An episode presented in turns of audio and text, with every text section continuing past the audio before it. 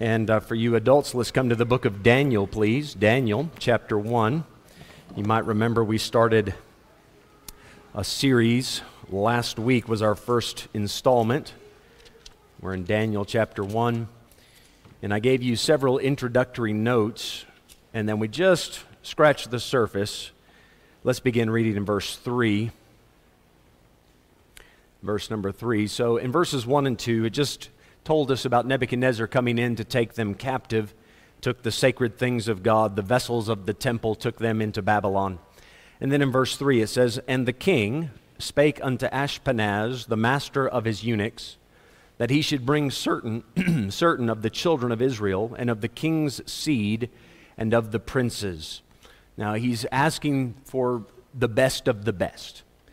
He's looking for certain, we're going to get the details, the criteria in verse 4.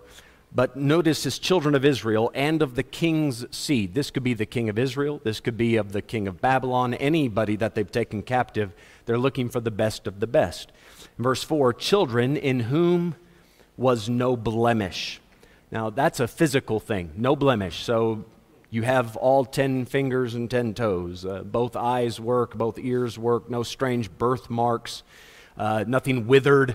They, they wanted perfection. In verse 4, it says again, but well favored. Right? So no blemish. That's a physical imperfection. But then in the other side of that, well favored. Now, this is more than just a popularity contest. When we think well favored, that's more or less what we would think. But it goes a step beyond. This, this has to do with physical beauty. These people needed to be handsome, they needed to be attractive, and in that way popular and drawing, so that if you put their face on a poster, everybody is drawn to that. It's the guy you want to vote for. It's the future of the Chaldean or the Babylonian nation. So well favored, yes, in, in the popular sense, but also good looking.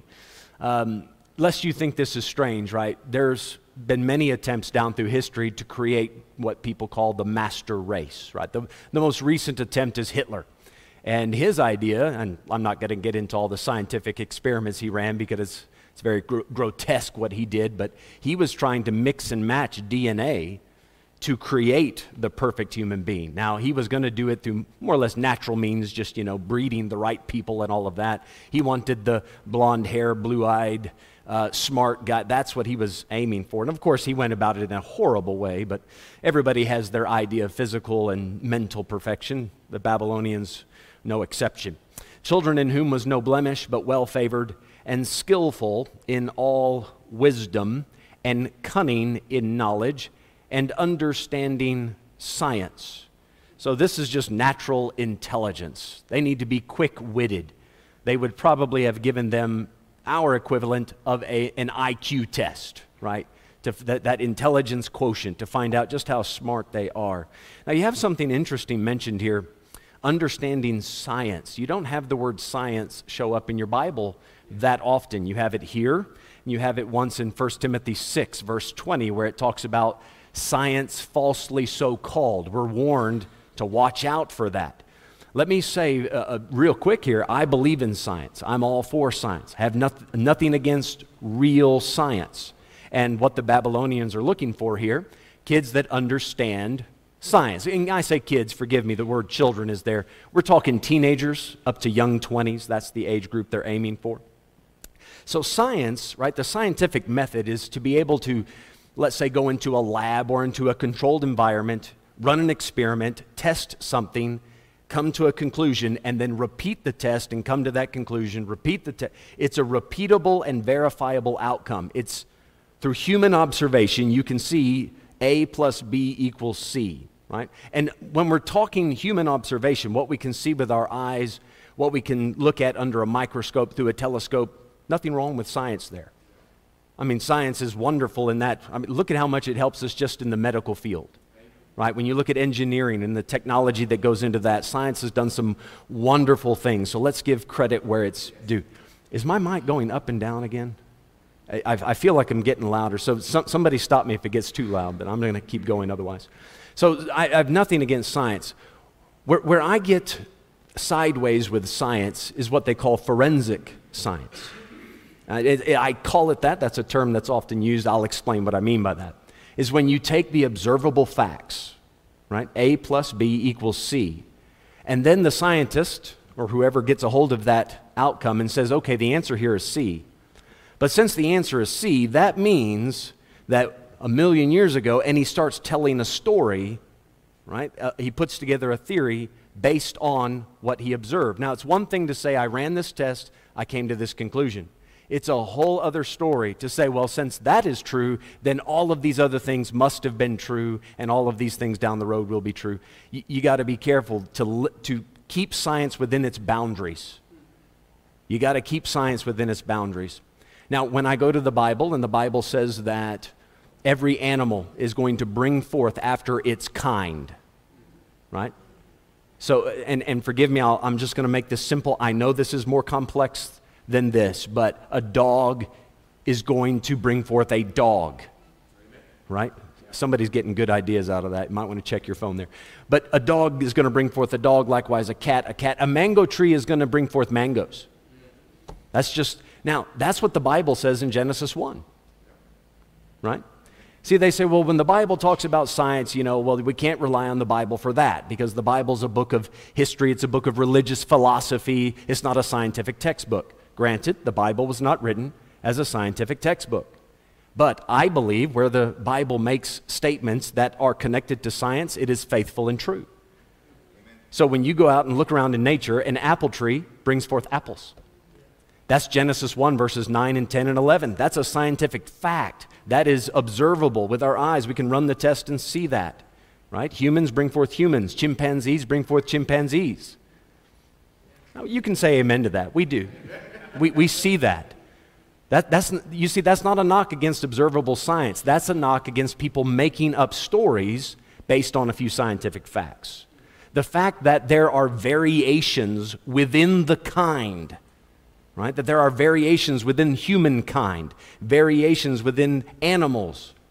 W- you know, within, uh, you know, dogs have different kinds of dogs. Let's say different, you know, breeds of dogs. Yes, we get that. There can be mutations and variations, but a dog is not going to eventually turn into a cat, right? Canines don't become felines and so forth. All right, so understanding science, what they're looking for is people that can run the experiments. Now, this is interesting, I think, to realize that even all the way back in the Babylonian period, we're talking 606 BC. They were already interested in science.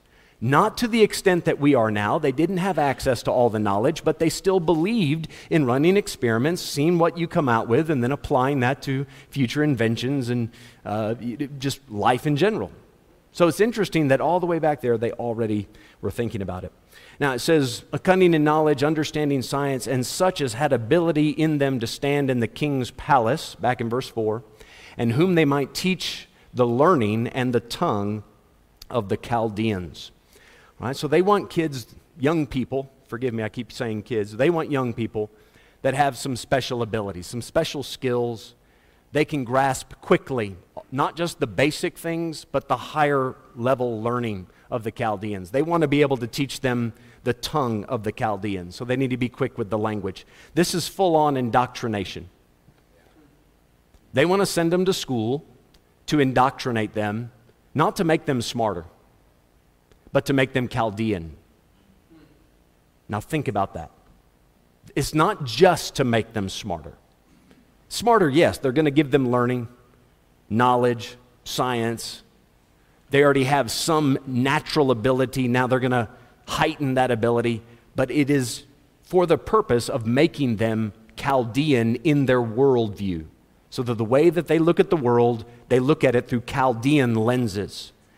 Might I say, higher education has often given itself to this. It's not necessarily, not only about making the person smarter, but forming their mind, shaping their mind to think in a certain way that it matches the worldview.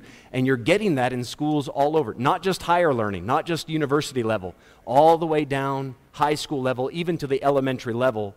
They are now, I, I, forgive me, I don't know if it's here to this extent. I know it's in South Africa to some extent. We have some teachers in our church that have come and told me some of the stories, and it's a bit heart wrenching, heartbreaking. I know at the high, at the high school level, this is happening.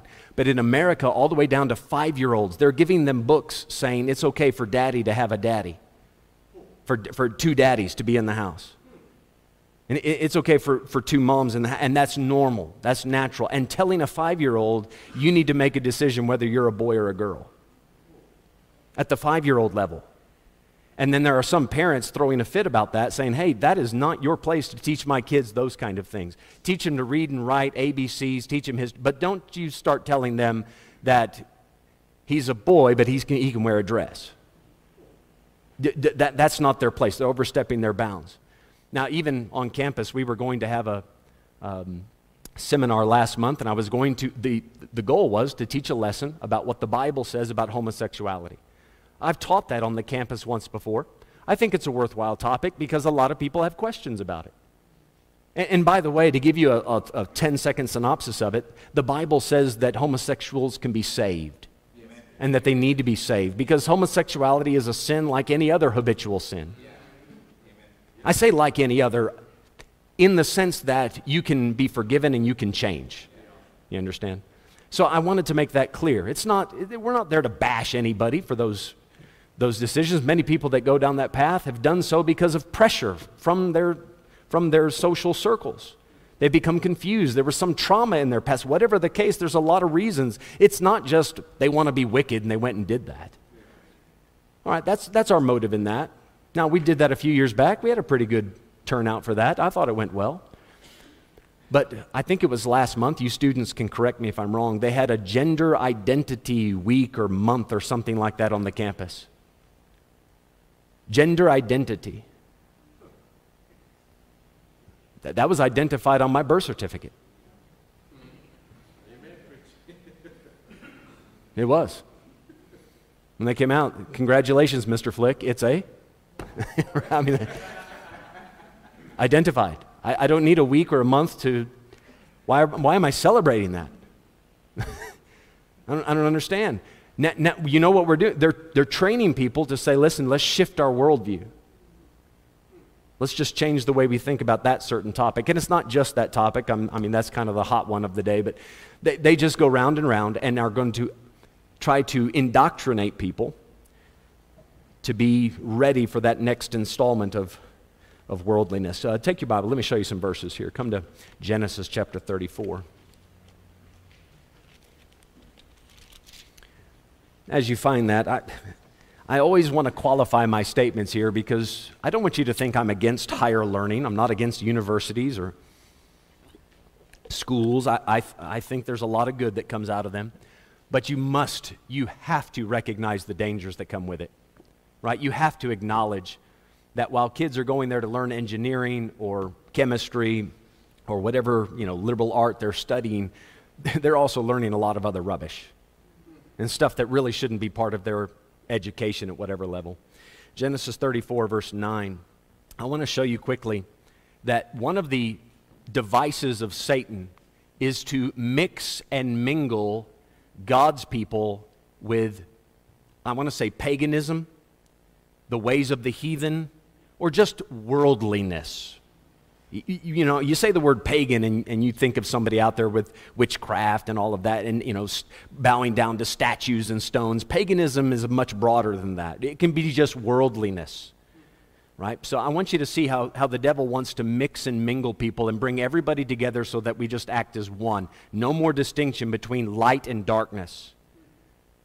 And Genesis 34, you have a story here where Dinah, the daughter of Jacob, has. Uh, become involved with Shechem.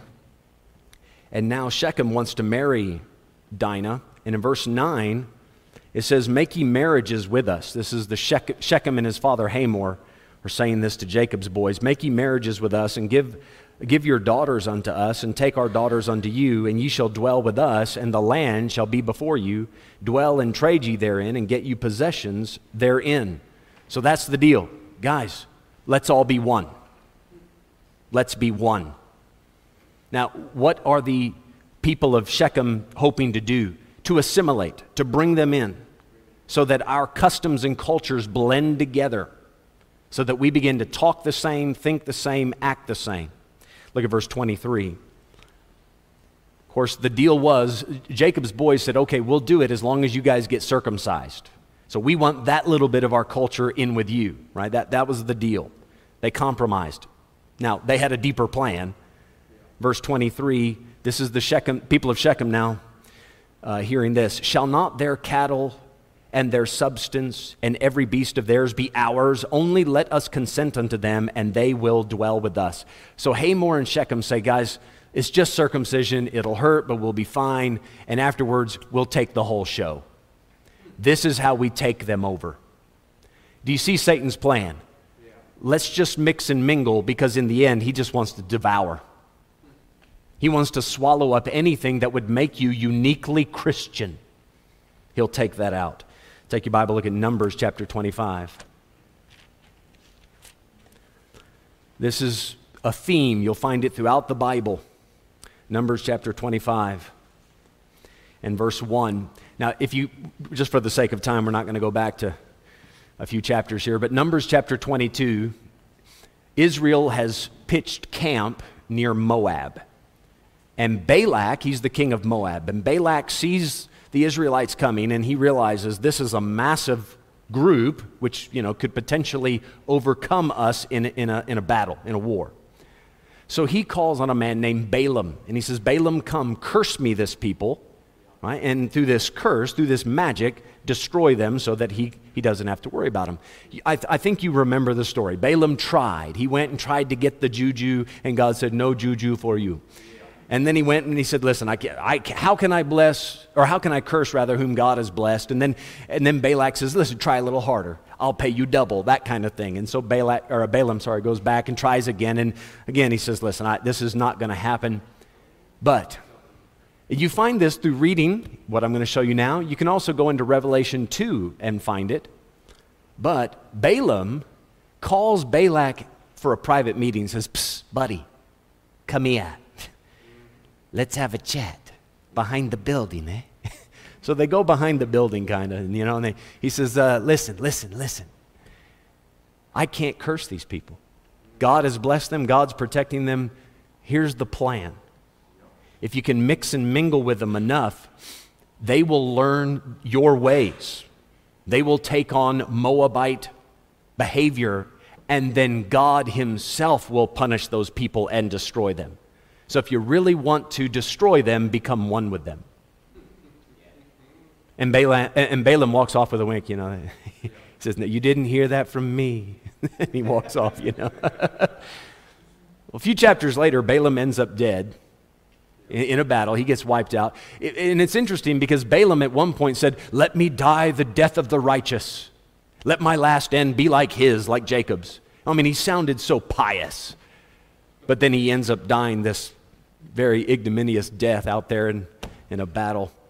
But here's what happened Numbers 25 1. And Israel abode in Shittim, and the people began to commit whoredom with the daughters of Moab mixing and mingling. Now, what happens when you do that? Verse 2 They called the people unto the sacrifices of their gods, and the people did eat and bowed down to their gods. Teach them our ways so that they begin to think like us, act like us, love the things we love, be interested in the things we're interested in, and on it goes. That's the devil's plan. And by the way, he takes his time doing it. It's not going to be overnight. Little by little, he sneaks in. Come to Proverbs chapter 22.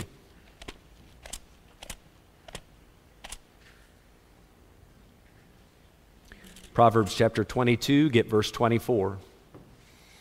And I'm going to give you one uh, passage, just two verses here, where you can see that by hanging around somebody long enough, they will rub off on you. You got to be careful of what kind of company you keep. Right? It's, it's one thing to be friendly. We ought to be friendly with everybody, yes? It's another thing to make friendships with them. Do you understand the difference? Have have, feel like I've lost it again there. It's one thing to be friendly. We should all be friendly. But friendships, we're talking about walking a path with somebody, spending time with them enough so that they rub off on you. So watch the warning, verse 24. Make no friendship with an angry man. Make no friendship with an angry man. And with a furious man, thou shalt not go. So when we're talking friendships, what's the boundary here? Going places with them walking the path with them, going to their, you see, you go with them. It's not just a chance meeting, it's not a hello, you know, friendliness, at, you know, an acquaintance, but you're actually moving about with them. Verse 25, lest thou learn his ways and get a snare to thy soul. You spend long enough with them, you'll start thinking like them, talking like them, acting like them. It won't happen immediately. And none of us are immune to this. Let him that thinketh he standeth take heed lest he fall. Say, I'm strong enough. I'll rub off on them. The old example I used to give in Malawi, I used to tell them, you get four fish, two clean, good, fresh fish. You get two nasty, rotten, spoiled fish. Put them in a box, tape the box shut, come back in a week. How do you think the box is going to smell? You think the two good fish are going to rub off on the bad ones? That's just ridiculous. The whole thing's going to stink. And, and this is where you got to be careful to draw that line. Let me ask you the people in your life, are they helping you get closer to God? Or are they pulling you away from Him? Or are they helping you to be completely satisfied right where you're at so that you have no intentions of getting any closer to God? Dr. Ruckman used to tell us it's an old saying, but it's true birds of a feather flock together. Birds of a feather flock together.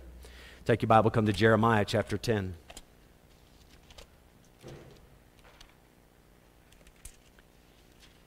Jeremiah 10, verse number 1.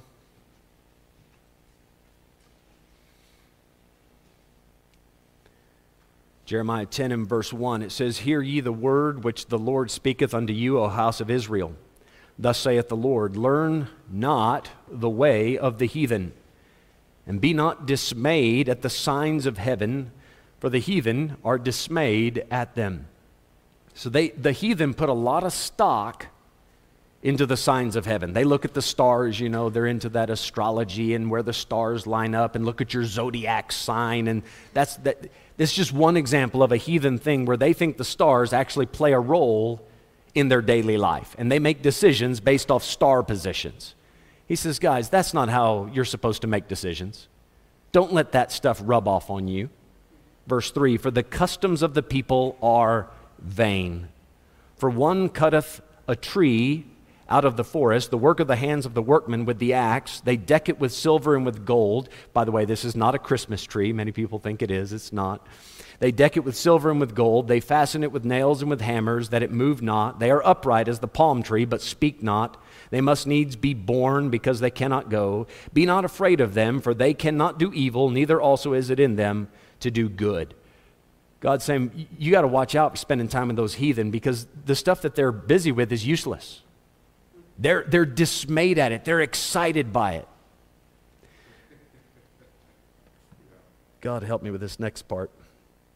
All right, you find 2 Corinthians 6. I'm going to work up the courage to say the next thing. 2 Corinthians 6.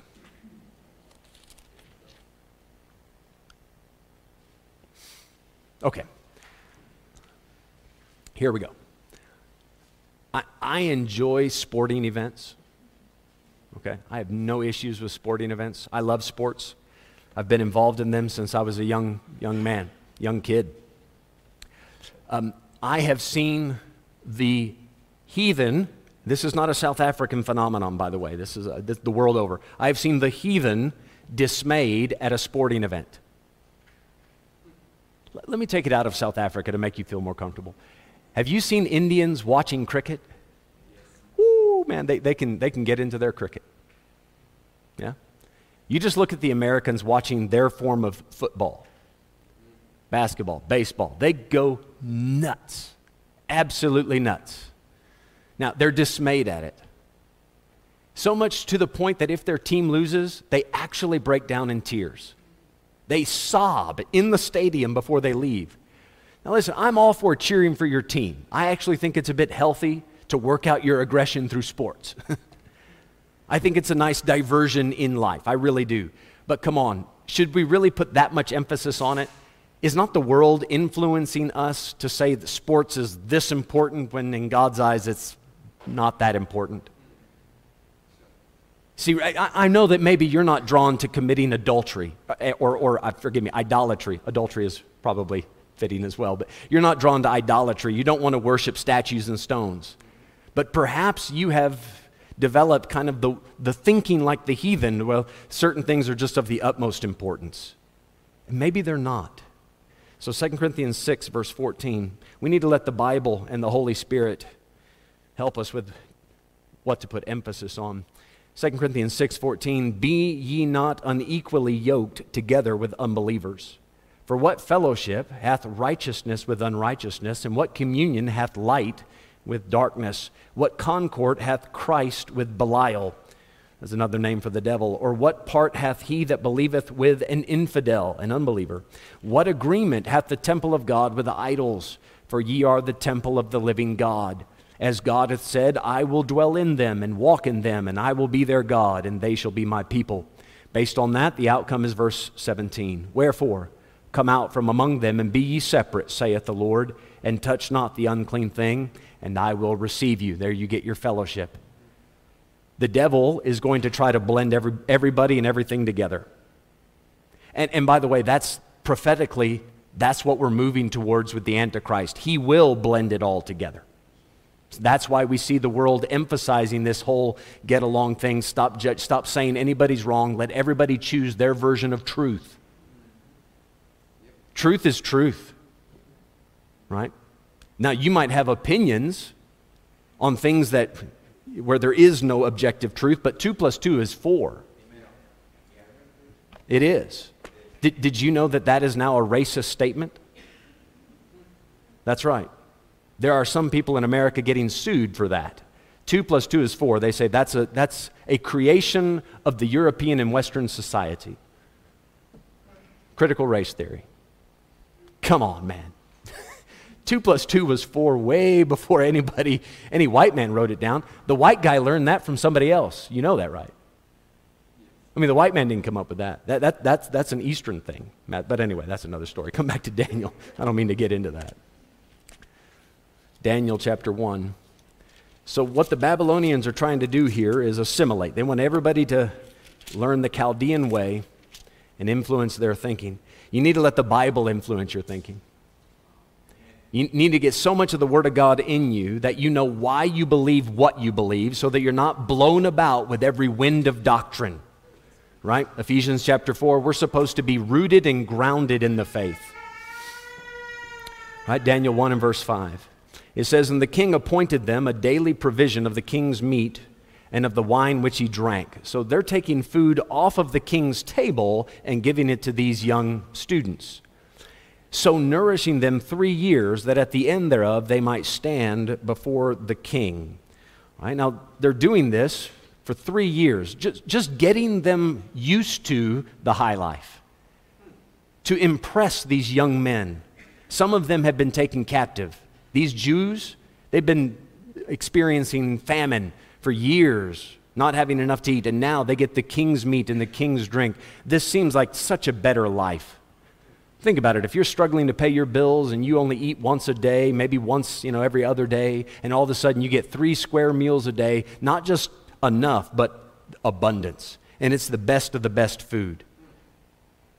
Not just pop with a little bit, you know, a mealy and, a little bit of relish. but We're talking filet mignon, and I mean, you know, the, the nicest of the nicest coming. It's not just brine Vors. We're, we're talking fillet now. Th- this would be very compelling for a young man to look at this and go, this is the life I want to have. You see why they're doing it. Three years, just getting them used to it, because after three years of it, it's hard to let go of it. It's hard to let go of the, of the high life. The devil knows that. The devil knows that for some of you, the best way to keep you from getting closer to God is to give you what you want in this world. The best way to keep you under his power is not to take things away, as he did with Job, but to give them to you, like he wanted to do with Christ. Look at all the kingdoms of the world and the glory of them. Just bow down and I'll give you everything. That's one of the devil's tactics. Get you used to that high life so that when there comes a time you have to choose go back to Israel, where, where you have to eat pop and relish once every other day, or stay here and live in the king's palace doing the king's business? Well, it's an easy choice at that point. Now, let's also make quick mention here the king's meat is probably meat that has been offered to Bel, B E L. That was the god of the Babylonian people at that time. And the drink, likewise, probably this wine has been offered to Bel. So it has that pagan twist to it. And the meat is most likely not kosher to whatever extent, right? The Jews had a peculiar diet. We call it a kosher diet. So there's a good chance that there were two things wrong with it from the Jewish standpoint. Now, verse number, well, before we leave verse 5, let me just point out they were going to do it for three years. Three years. The devil, the devil plays the long game. If the devil can't get you on a Sunday morning, just get you a little confused. If he can't get you in one week, he'll take a month. If it takes him a year, he'll take a year. If it takes him three years, he'll take three years. The devil's not worried. If it's a slow game, if, he, if it takes him 10 years to ruin you, he'll take 10 years. He has your entire life to take you down. He's not in a hurry. He'll just take you baby steps, baby steps, baby steps. He, listen, some of you had a heart that was so on fire for Christ, and maybe the devil can't get it to cool off overnight. He'll just blow gently until that fire dissipates, and slowly, slowly, it waxes cold. Slowly, slowly. Just one little compromise at a time. Don't even realize it's happening. The devil play the long game. On, on the other side of the coin, Jesus walked with his disciples for three years. Do not expect, right? This is the negative version of it, to indoctrinate them in the Chaldean way of life. But the same is true becoming a Christian. You think, okay, I made this decision, I've received Christ as my Savior, bam, I'm a Christian. No, no, you're saved. The moment you received Christ, you are saved. The Holy Spirit lives within, but that doesn't mean you're a full on disciple. You can be saved. That means Jesus lives in your heart. You have eternal life. But being a disciple, you have to continue in His Word. Jesus said to some Jews that believed on Him, John chapter 8, they believed on him. He said, Now, if you continue in my word, then are you my disciples indeed. A disciple is a learner. That's what the word disciple means. You're not going to learn it overnight. What did Jesus tell the apostles? Follow me, I'll make you fishers of men. He didn't say, I'll make you fishers of men overnight.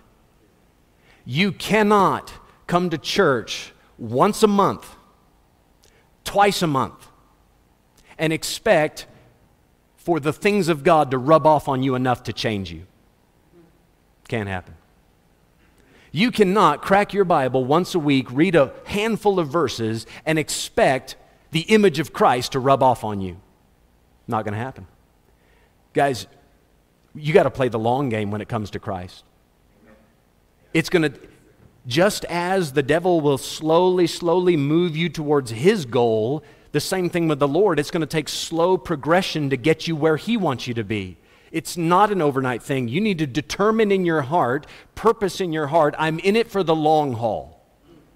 And if it takes me three years before I can stand before the king and be usable to him, I'm in it for the long haul.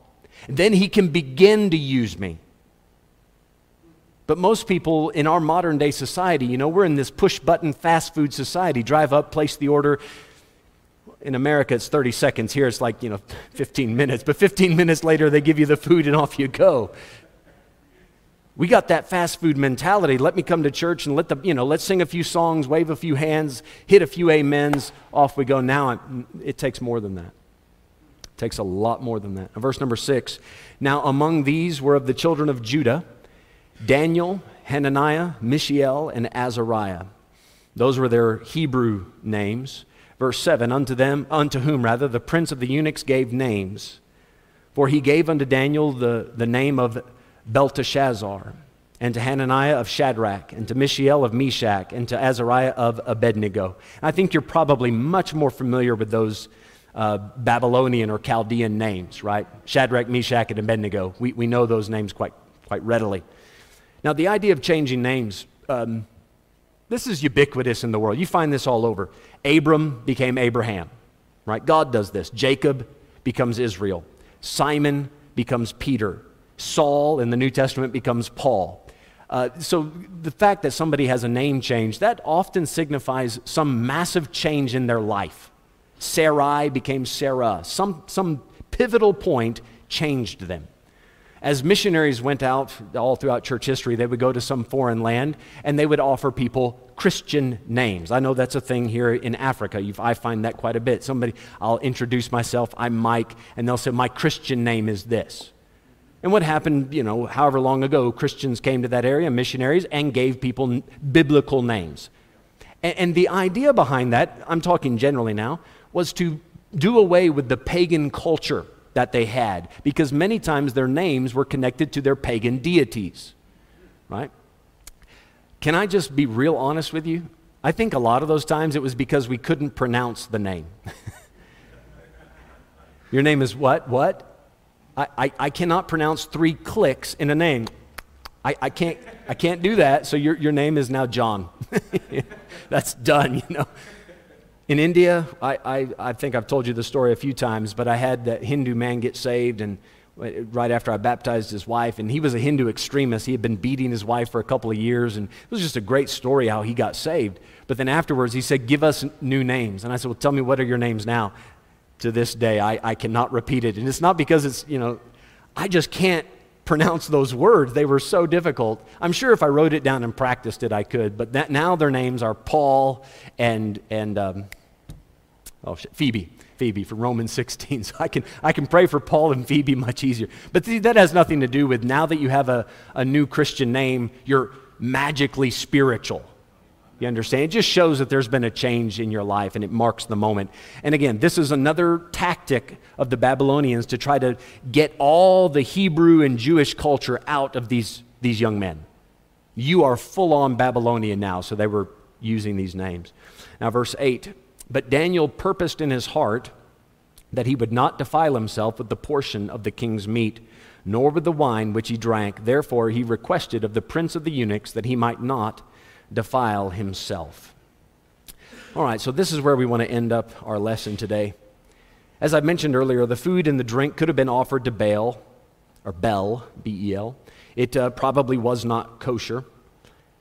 And I think at the end of the day, Daniel probably had two or three things going here. He didn't want to be Babylonian, he wanted to retain his Hebrew culture, but I think deep down, the real thing is he knew this wouldn't be pleasing to God. It wasn't just a human thing where he wanted to stand his ground to make a point because he's a strong young man. Even though he was a young man, he'd been through a lot, and God had just wrecked the nation of Israel. Daniel personally still had a walk with God. And he said, I don't care if everybody else is doing it. I'm not going to do it. Now, now, stop and think about this for a moment. We know by the end of the chapter, we'll, we'll get there next week, Daniel's three friends, Shadrach, Meshach, and Abednego, they, they fell in line with this. And they said, okay, if you're not going to eat it, neither will we. Thank God that we have some people around us that'll stand with us. Amen. Doesn't that make it easier? Oh, it's so much easier. So much easier. We all need that. But in the beginning, it was just Daniel. We have Daniel, Shadrach, Meshach, Abednego. You know there were other Jews that got taken into this captivity? There were probably other Jews that were chosen to eat the king's meat and drink that king's wine and you know, get the training.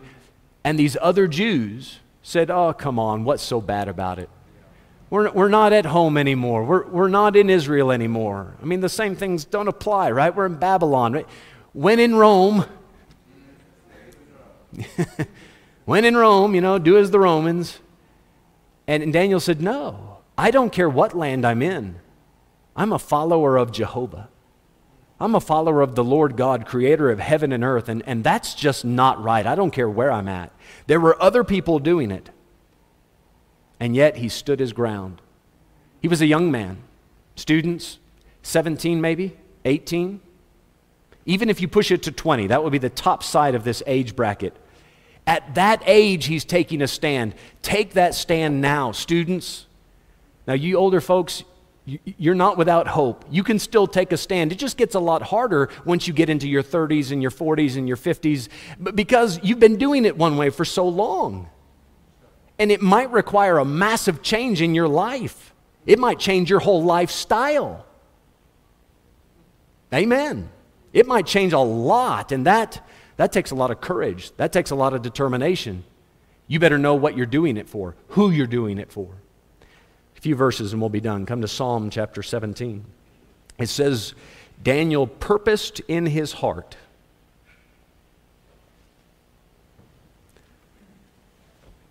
He purposed in his heart.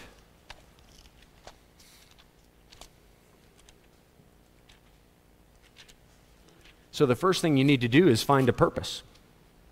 Find something worth standing for. Just ask yourself this the thing that you stand for now, the thing that's most important to you, the thing you're most passionate about now, will it still mean anything five seconds after you're dead? I think it's a fair question because one day you're going to be dead. Right? The kids are at Sunday school, don't worry. We don't want to scare him, but you're going to die. you are. Now, I'm, I'm not saying that there are things in this world that you shouldn't be passionate. You can be passionate about some things, right? I hope you love your job. I hope there are some temporal things that you enjoy doing. There's nothing against that. But when it comes to the eternal things that matter, shouldn't that grab your attention? Shouldn't you set your affection on things above, not on things on the earth? I think that's a, that's a, that's a biblical thought. Psalm 17, verse number 3 it says here, Thou hast proved mine heart, thou hast visited me in the night, thou hast tried me, and shalt find nothing. I am purposed that my mouth shall not transgress. David had made it a point in his heart. He is not going to just do it accidentally, he's going to do it purposely. He, he's intentionally, right? When we say on purpose, you're doing it intentionally. He's made up his mind. I don't care how bad, listen to this part. I don't care how bad life is. I don't care how difficult it is. I am not going to use my mouth for something wrong. I'm not going to complain. I'm not going to gripe. I'm not going to lie. I won't be deceitful. I'm, not, I'm just going to say what's true. I'm going to be honest. My yay is going to be yay. He had to purpose in his heart. He said, God, you can test me day or night, no matter what's going on. That's where I stand. That's a good stand to take. Look at uh, Acts chapter 11. Acts chapter 11, verse 23.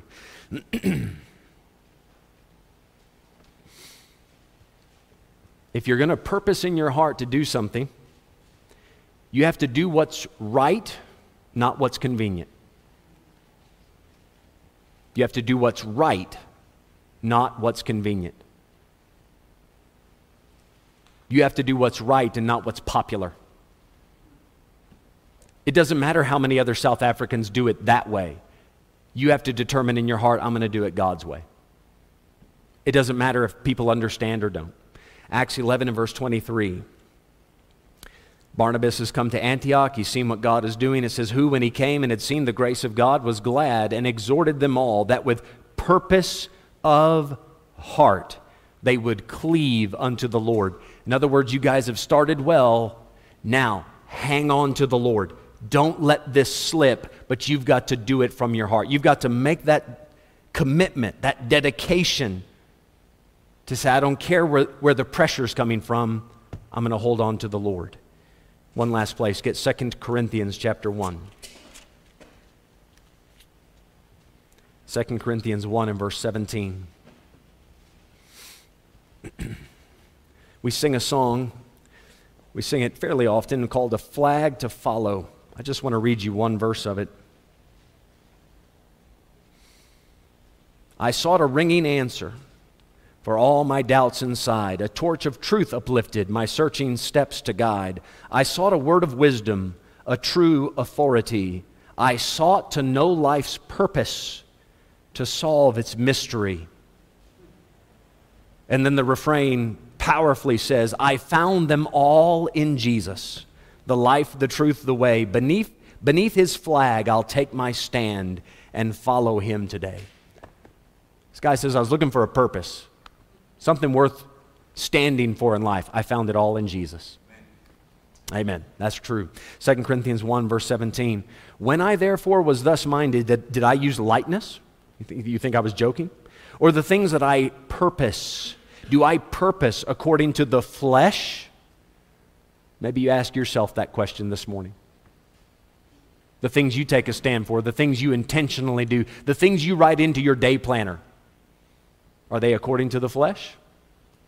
According to the world? How many of those things are according to the Spirit of God? He says, that with me there should be yea, yea, and nay, nay. He says, guys, when I told you I would do something, I meant it. Because Paul was a, a, a, dedicated man. He had a purpose, and he knew the things I'm planning to do, they're important. They are of God. So if I say I'm going to do it, you can count on me to do it. If you tell us today, Pastor, I'm in. I'm in. Anything Christ wants me to do, by His grace, through His help, I'm going to stand for Him. Can we believe that?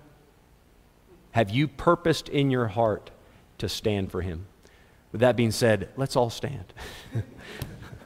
let's all stand. Father, help us as we've uh, looked at these verses. We know that the pressure from the world is intense, and uh, their intention is to transform our minds to think like them. Lord, help us. We want to be conformed and transformed by the renewing of our mind to know what is that good, acceptable, and perfect will of God. Bless our service to come and the fellowship we can now enjoy. In Jesus' name, amen. Amen.